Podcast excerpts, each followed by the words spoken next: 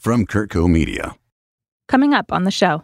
And I think that, again, the biggest way that this changes my practice is to just have that much more empathy for what our patients and our providers go through together. And so I'm, I'm really hoping that once we can get through some of the severity of this and have more of it behind us, I really do think that as a system, we'll be able to look back and not just think about what needs to change, but how proud we are of how we stepped up and saved a lot of people, I think.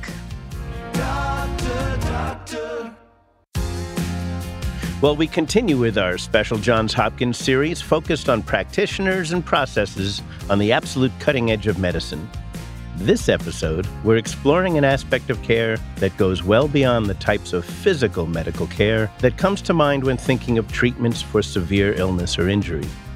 One of the reasons that Johns Hopkins is among the highest regarded healthcare institutions in the country is that they treat the whole patient, not just the physical, but also the mind, the psyche, the emotions of a patient, and the journey to recovery.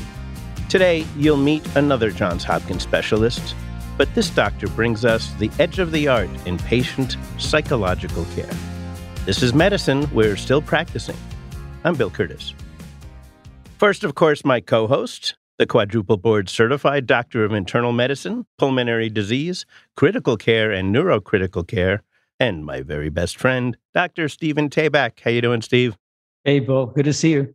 Nice to see you. Looking forward to seeing you in person very soon, huh? Right around the corner, it sounds like. Our special guest, Dr. Megan Hosey, is an assistant professor at Johns Hopkins Department of Physical Medicine and Rehabilitation. She specializes in helping patients adjust to chronic illness, critical illness, critical illness survivorship, acute and chronic pain management, neuropsychological assessment and rehabilitation, fatigue management, and health psychology intervention. Mm-hmm. Welcome, Megan. It's nice to have you here. It's great to be here. Thanks so much.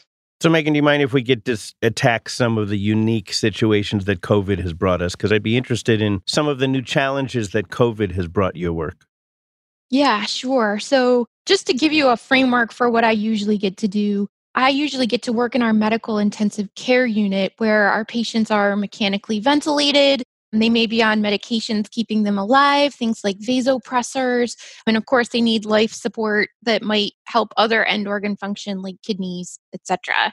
I get called in to work with the team when we have patients who are coping with anxiety, delirium, hospital demoralization, any of these things that might get in the way of their participation with the medical team or with their rehab engagements. And in the wake of COVID, things have been different in a few ways. So, of course, we have everyone taking on and off this PPE, and that can be quite scary for patients. I know in some of your previous podcasts, you might have been talking with my colleagues about ICU delirium just as a refresher, this is these changes in attention, increases in hallucinations and delusions that patients might have as a result of things like infection, medications, just being in a bizarre hospital environment. So, anytime we're walking in for these patients in this bizarre PPE, we've been finding that a really important tweak is to remind people what it is along with the general reorientation that we're doing. So, for example, we'll tell people where they are, why they're there, and we'll say, I'm wearing these masks, and that's to protect us from infection, for example. Oh, because patients having hallucinations and delusions won't really understand what that is. And that that actually is very counterproductive, right? I mean, you're already hallucinatory and delusional, and suddenly somebody comes in with a PAPR or or whatever you're using for your PPE that would only fuel one's delusion and paranoia, I would assume at that time, right? We think it's still very early in the process, so we haven't been able to debrief or talk this through with a lot of our patients. But what we know from previous SARS and H1N1 epidemics is that people do report those hallucinations and delusions and the PPE as well as the isolation are additional risk factors for negative mental health outcomes. Aside from introducing yourself, any other techniques that can give you leverage on a patient who might be half in and half out of reality to help ease their mind and their psyche? I think the main thing that we spend time telling patients is you're at Johns Hopkins, And in the context of conversation, we might say, and now that it's noon at Johns Hopkins, we'll do X and Y and Z. For example, if the nurse is bathing or providing a medication, they'll remind them what they're about to do. They will briefly mention that they're breathing with the help of a vent, because often patients aren't don't really have a sense of what's happening with that. And then finally, a really important one in the wake of COVID is reminding people that their loved ones may not be in the hospital because of the visitor restrictions and letting them know, hopefully, that all of their loved ones are safe. A common delusion for patients is for them to think that something really terrible has happened to a loved one. You know, been in practice for 29 years and I've not seen your position in any hospital I've worked at and I've worked at several over the years naturally what happens in the academic center is it takes takes time to filter down to the community and ultimately it should because that's the whole point and so right now we're in the process of trying to minimize delirium by keeping our patients awake at all times and minimizing sedation. But what we don't have is you, the resource from the psychological support. And so that's something that's being taken care of as best we can by nurses and physicians. So what advice do you have to us who are, we are in this watershed area where we're trying to keep our patients awake, but then how are we going to give them the same kind of support that you're giving when we really don't have those resources? I think that right now, my perception is that we're in a space where we don't give the nurses and docs a whole lot of time to be doing this extra emotional support. So that's a big shift. Just from a basic psychological and behavioral perspective, whenever we ask a person to change their behavior, to stop doing something, we have to give them something else to be able to do instead, right? And so I think ABCDEF model is one of the most common things that we rely on. So, involving family, perhaps including things like Zoom and allowing the family to be a part of the patient's care whenever possible. Again, that providing really basic reorientation for patients who are delirious, ensuring that the environment is conducive as it can be to keeping people alert and awake. So that means the setting matches the time of day. So if it's morning, we have shades open. If it's evening, we're quiet and really promoting sleep. I think that that also means just a mindset that says this person might be having one of the very worst days of their life. And so when they're awake, alert, and potentially not fully engaging with us, or sort of what we would say like refusing or being non adherent, sort of thinking through with the patients about why that might be and sort of eliciting some ways that we can change that if the patient's not delirious. So, getting back to a place that has nurses who have lots of other things to worry about, who do you suggest hop in and try to accomplish some of your recommendations? Well, I think what we're increasingly finding is that a lot of these efforts are what we call transdisciplinary. So, just knowing the basics of the ABCDEF bundle is something that can be known and acknowledged team wide. So if anybody comes into the room and notices this patient hasn't talked to their family member in over 48 hours, or this patient is sort of sitting in the dark and appearing delirious, what are the basic environmental strategies that we can do? I think that that's something that everybody on a care team can start to pick up my area of research is in looking at self management protocols, meaning, can we teach the patients how to manage their own anxiety, how to ask the questions in a really focused way so that they get the information that they're looking for for their docs? Can we give them ways to do self monitoring of symptoms as they start to go home to reduce readmission? So, we're hoping that partnering with a psychologist can help the patients learn to self manage, but we need more data on that. And I think once we have the data, then we'll be able to have more places advocate to have a somebody like me that will help from not only a monetary standpoint to help administrators understand why you might need somebody taking care of the mental health aspects of the patient, but it also would give the teams more confidence that they don't have to feel like they have to do all of these parts, right? as you were mentioning, the nurses are being asked to do more and more things all the time. And so, implementing a relaxation strategy or being with the patient for the full course of a vent weaning trial is really a lot to ask them. And so, what we're starting to say is, can we flesh out the members of the team and make this a more transdisciplinary effort? So, what strategies uh, do you implement for patients who are actually in the ICU in terms of anxiety awareness and perhaps self control versus when they finally get out of the ICU? Uh, what is the difference there, or are they are they similar? So there are some differences. And of course, we can't treat the anxiety until delirium is treated. So that's sort of my first step always when I get to meet the patient is to sort of make sure they're not delirious. The next step might be to learn about what their life was like before they came to the hospital, including if they have any mental health history like depression or anxiety, and learning about what they were using to do to help themselves relax or feel like they had control over their environment before. So, those are all some of the basics. For patients who might be having difficulty liberating from the vent, and if the team thinks that the primary driver of that is anxiety, mostly what we're talking about is distraction. So, for people with really acute anxiety in the face of trouble liberating from the vent, we don't work on relaxation techniques. We don't focus on breathing because the paradoxical thing is the more the patient thinks about that, the scared, more scared they get. So, we really put into place a plan to do things like Zoom with a family member, to get music going that they really like, to have some other stimulating activity like coloring, any anything else to get their mind off the breathing until they can liberate from the vent.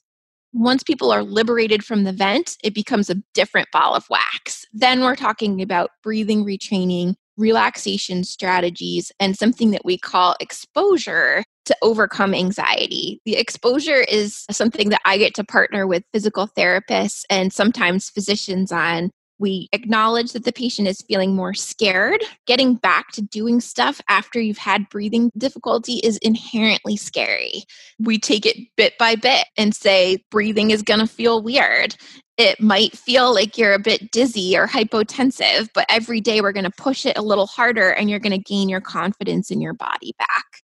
What are some of the mistakes that us healthcare workers, physicians, nurses do at the bedside? What are our biggest infractions, if you will, that actually cause your job to be harder and escalate the patient's anxiety as opposed to alleviating? You know, I think that nurses and docs are rarely doing anything specifically wrong. Again, I think that this is some of the environment that pulls for some of the challenges for patients. So, anytime we're moving around really fast and doing stuff without incorporating them is a time when we're setting somebody up for anxiety. So, for example, anytime we're thinking about placing a catheter, anytime we're thinking about doing trach care, anytime we're thinking about administering a med, on the provider side, this is something that we do day in, day out all the time. But for a patient, this is all brand new.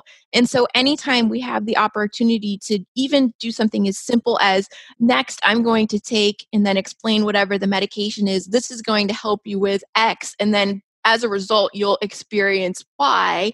So, for example, you know, today we're going to help put in a catheter. This is going to help you pee. You know, it's going to feel like a pinch for a second, and then you might not notice it after that. You know, these kinds of very simple looping them into whatever we're doing throughout the day can help people stay oriented, stay confident, and still feel like they have some control. Well, we're going to take a very quick break. We'll be right back with the psychological side of ICU stays with Johns Hopkins Dr. Megan Hosey.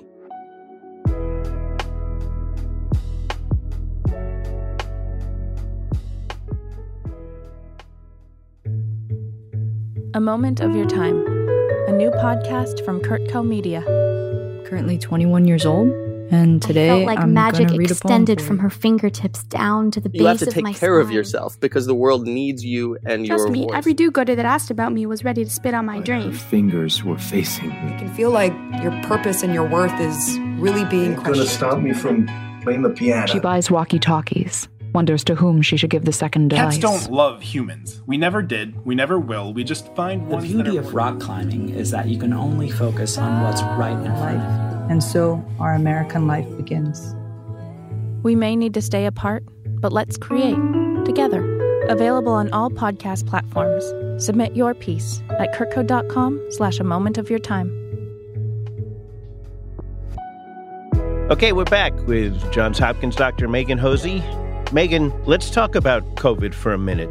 So let's start here with how you managed the family. The fact that you couldn't visit your loved one, you were apart and you needed minute by minute reports on how they were doing and you wanted to interact with them. How did you deal with the stresses on the family?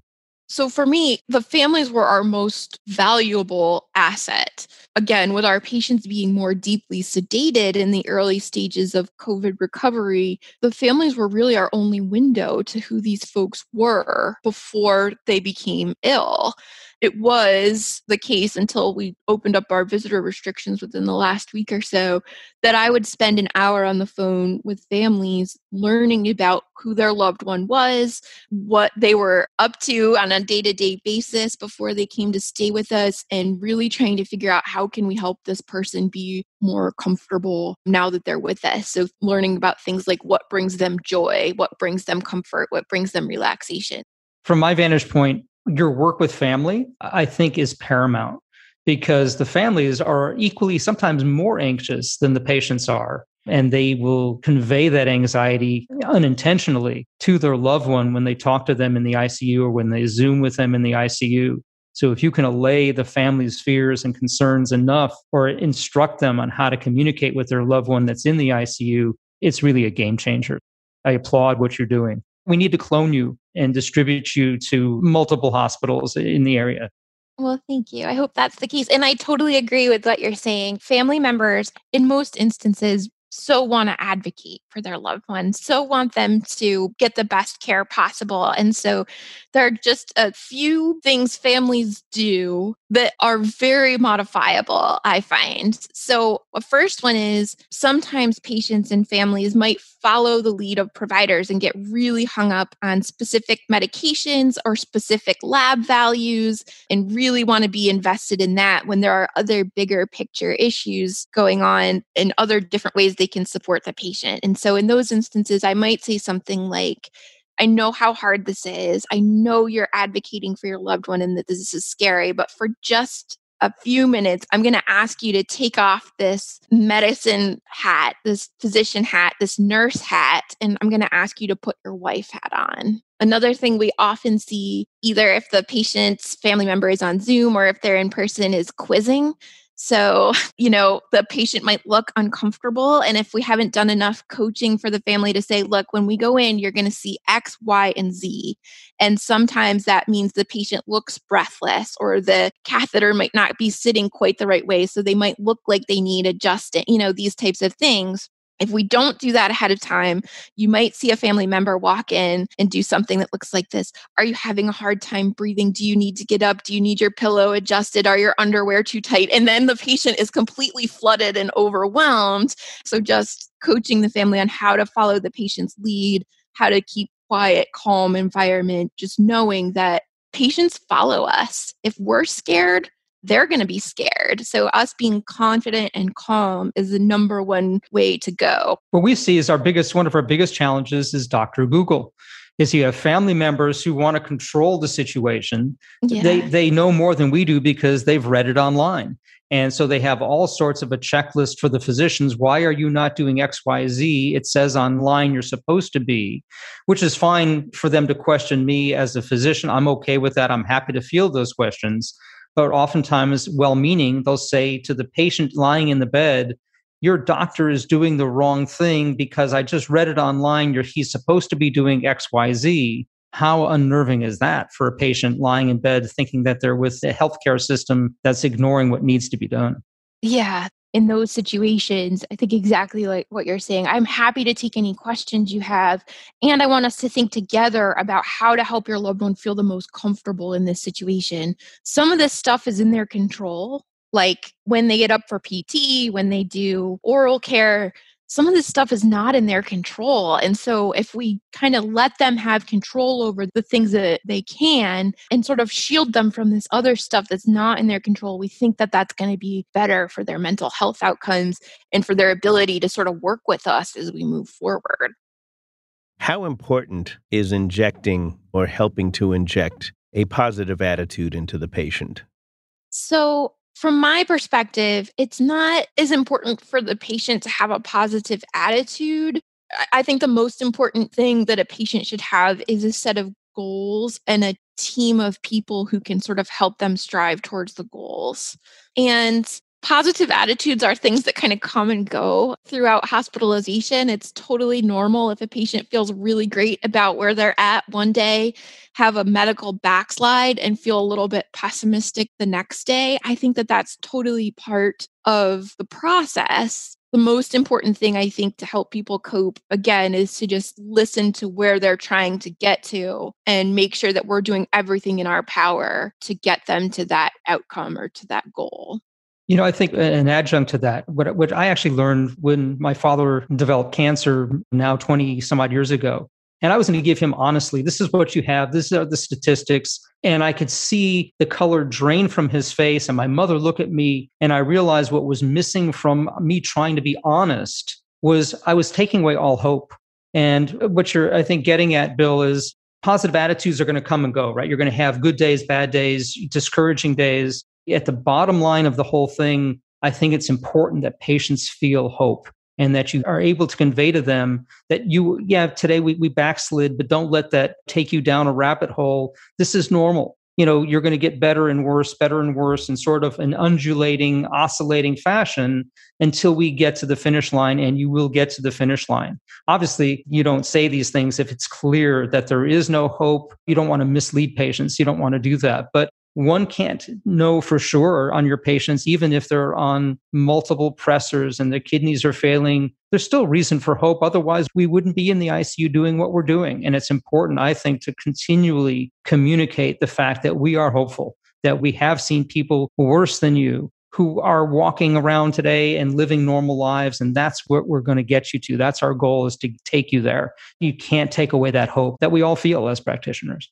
So, Megan, during the year and change of COVID, how did you deal with the idea that a patient was watching television and they were watching mortality rates and sometimes commentators on TV who really didn't know what they were talking about, and the patient either losing hope or, let's be honest, there were people who weren't in the hospital and they coughed and they suddenly said, Oh, I'm going to die of COVID.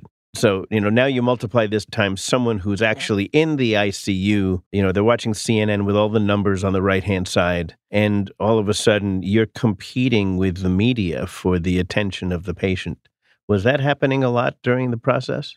Uh, this is triggering a memory of of May for me. So I remember one of our amazing nurse practitioners in the medical intensive care unit saying there was a period of time where, you know, we were calling it fall off a cliff, right? They were managing at home, managing at home and then all of a sudden they were in the ED and they were being intubated with us and it would happen within hours. So we were having series of patients who were sedated for longer periods of time were starting to wake up and we were having conversations with them that you know you've been in the hospital for this long you're now a bit weak physically and we're helping you train to get off the vent. So they would be having these very strong reactions to how long they'd been sedated. How did I even wind up here? And there were a couple of points where the nurse practitioner said people are panicking when they when we tell them that they're here because of COVID. Like they didn't do this, but there were points where the nurse practitioner were saying, is, is it worse to tell them that they're here because of COVID? So it was scary for a while. And what I will say is that really quickly, once people were coming off the sedation, were recovering, we were pretty able to say, like, we think you're stable and you're going to have a good outcome in a lot of those situations, we saw a lot of, I think I would call it like a double edged sword. So we saw a lot of gratitude in patients just going, I, I was one of the few who made it in these early days. And the other side of the sword was, a bit of survivor's guilt, I think. Like, what made me so lucky? Why did I get to make it? Especially in the early days. Again, we're seeing this less now, but where we would have multiple family members affected and perhaps one died and one didn't. Dr. Hosey, how has this changed your life and, and your perspective on practice? And are you suffering? Do you feel any PTSD from uh, what you've been through for the past year? I've never seen anything like this ever. and I think the way that it's changed my life is I feel very grateful for the medical system that I work in. I'm very inspired by all of the practitioners that I get to work with. I mean, people who in the early days said, I might be negatively affected by this, but I'm going to put on my PPE and I'm going to do the best I can anyway. That's very inspiring. I think the way that it changes my practice in that it deepens some of the things that we already knew, how vulnerable it can feel to be in the hospital how somebody's prognosis or trajectory can change in a day on, in either direction. I think these are things we knew already, but have seen so much more of it now. I think your your final question was about PTSD. I mean, I would say in May and June, I was having some irritability and I was having some dreams about my patients and their families. And I think the things that made it easiest to cope with were my colleagues. So I have a bunch of psychologist colleagues. I have Dale Needham and Marty Brodsky, who you've had the opportunity to talk to already. So, and all of the colleagues in the MICU. So having that contingent of people made it really okay to like unpack, knowing that there were other people who sort of understood what was happening and, and be able to talk to them about it made it better what made it harder at that time, though I think all of this is getting easier, what made it harder at that time was to go to work and see the things we were seeing and hear the things we were hearing, and then have loved ones or family members kind of say, Well, is it really that big a deal? Is this really as hard as everyone says it is? But I think that there was some real scary early days but I think I'm okay now. And people like Dr. Tabak know how to treat this so much better than we did in the beginning. At least here at Hopkins, we now have a funnel of support to, to pass our patients along to our post acute COVID team can catch patients on the other side, which makes us feel a little bit more confident about their recoveries. And I think that, again, the biggest way that this changes my practice is to just have that much more empathy for what our patients and our providers go through together. And so I'm, I'm really hoping that once we can get through some of the severity of this and have more of it behind us, I really do think that as a system, we'll be able to look back and not just think about what needs to change, but how proud we are of how we stepped up and saved a lot of people, I think. You know, I, I just spoke a little bit to our, our medical staff and our nursing staff. And I think that was one of the things that really impressed me the most is, I mean, I always make the comparison to, to the military and there's some training about being a, you know, forward deployed we had no training. You know, one day you're, you're on your couch watching TV and you're enjoying your life with your family, and then suddenly you're at war and nobody asked you, but you are on the front lines. Certainly the nursing staff it's amazing to me how they just stepped up put their ppe on stayed at the bedside. I'm mean doctors i mean we jump in the room and out of the room you know quickly.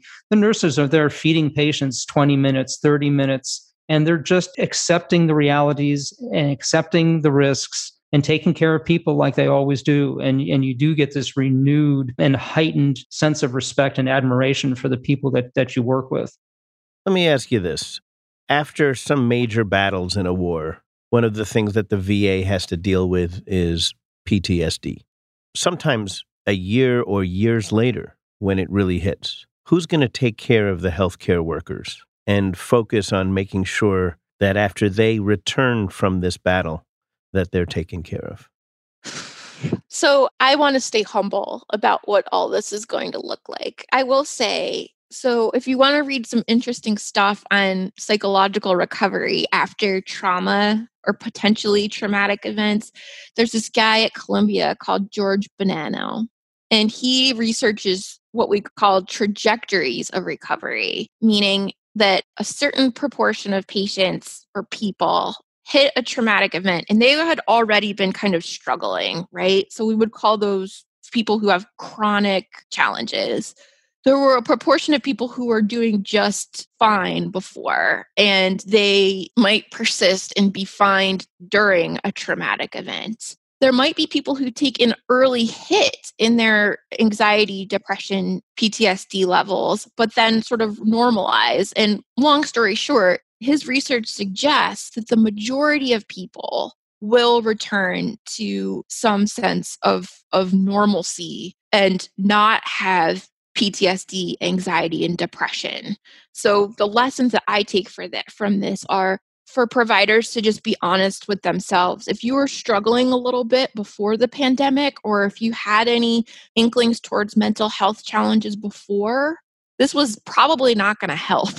And so, getting yourself care and acknowledging that, and getting the people around you who will support you and not judge you in that is going to be very important, right? So, if you had something before, this probably isn't going to be super helpful.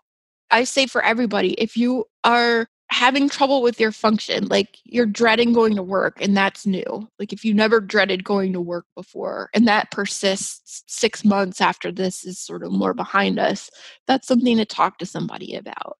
If you are having lots of trouble in your relationship in the wake of all of this, that's something to talk to your partner and potentially get some help about. Just again, if it's really impacting an important part of your life in a negative way, get help. I think that's great advice because, you know, we still live in a culture where, you know, just suck it up and stiff upper lip and go do what you're supposed to do. And that doesn't really work here. These are different times. These are the, the, probably the, the greatest, you know, cultural adversity that we've all been uh, facing and we're facing it together. Getting help probably is not a bad recommendation for most of us.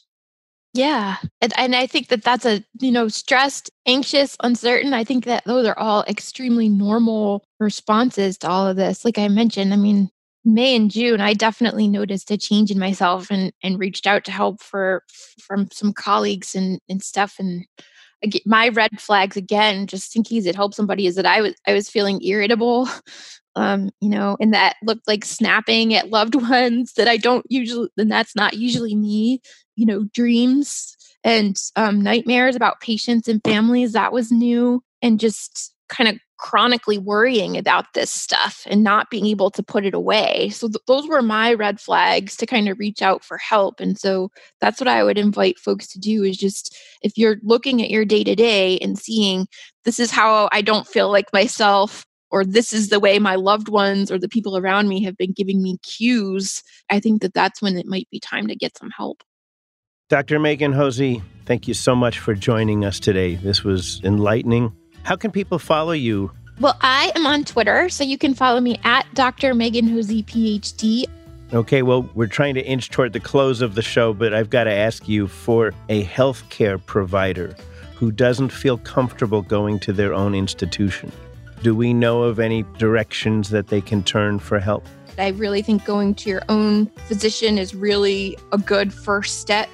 And there are a couple of organizations now that can link medical providers who are struggling in the wake of COVID with a psychotherapist free of service. So I would be happy to send you the links for those. We'll put that on our website as well.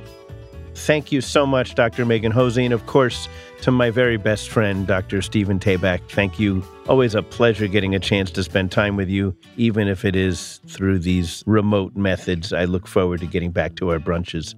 We're Still Practicing is produced and edited by A.J. Mosley, mastering by Steve Rickyberg. Music for We're Still Practicing is composed and performed by Celeste and Eric Dick. Don't forget to hit the follow button so you don't have to hunt around for our next episode. And to all of you in the field of healthcare, thank you for all you've done and all you continue to do. We'll catch you next week, everyone.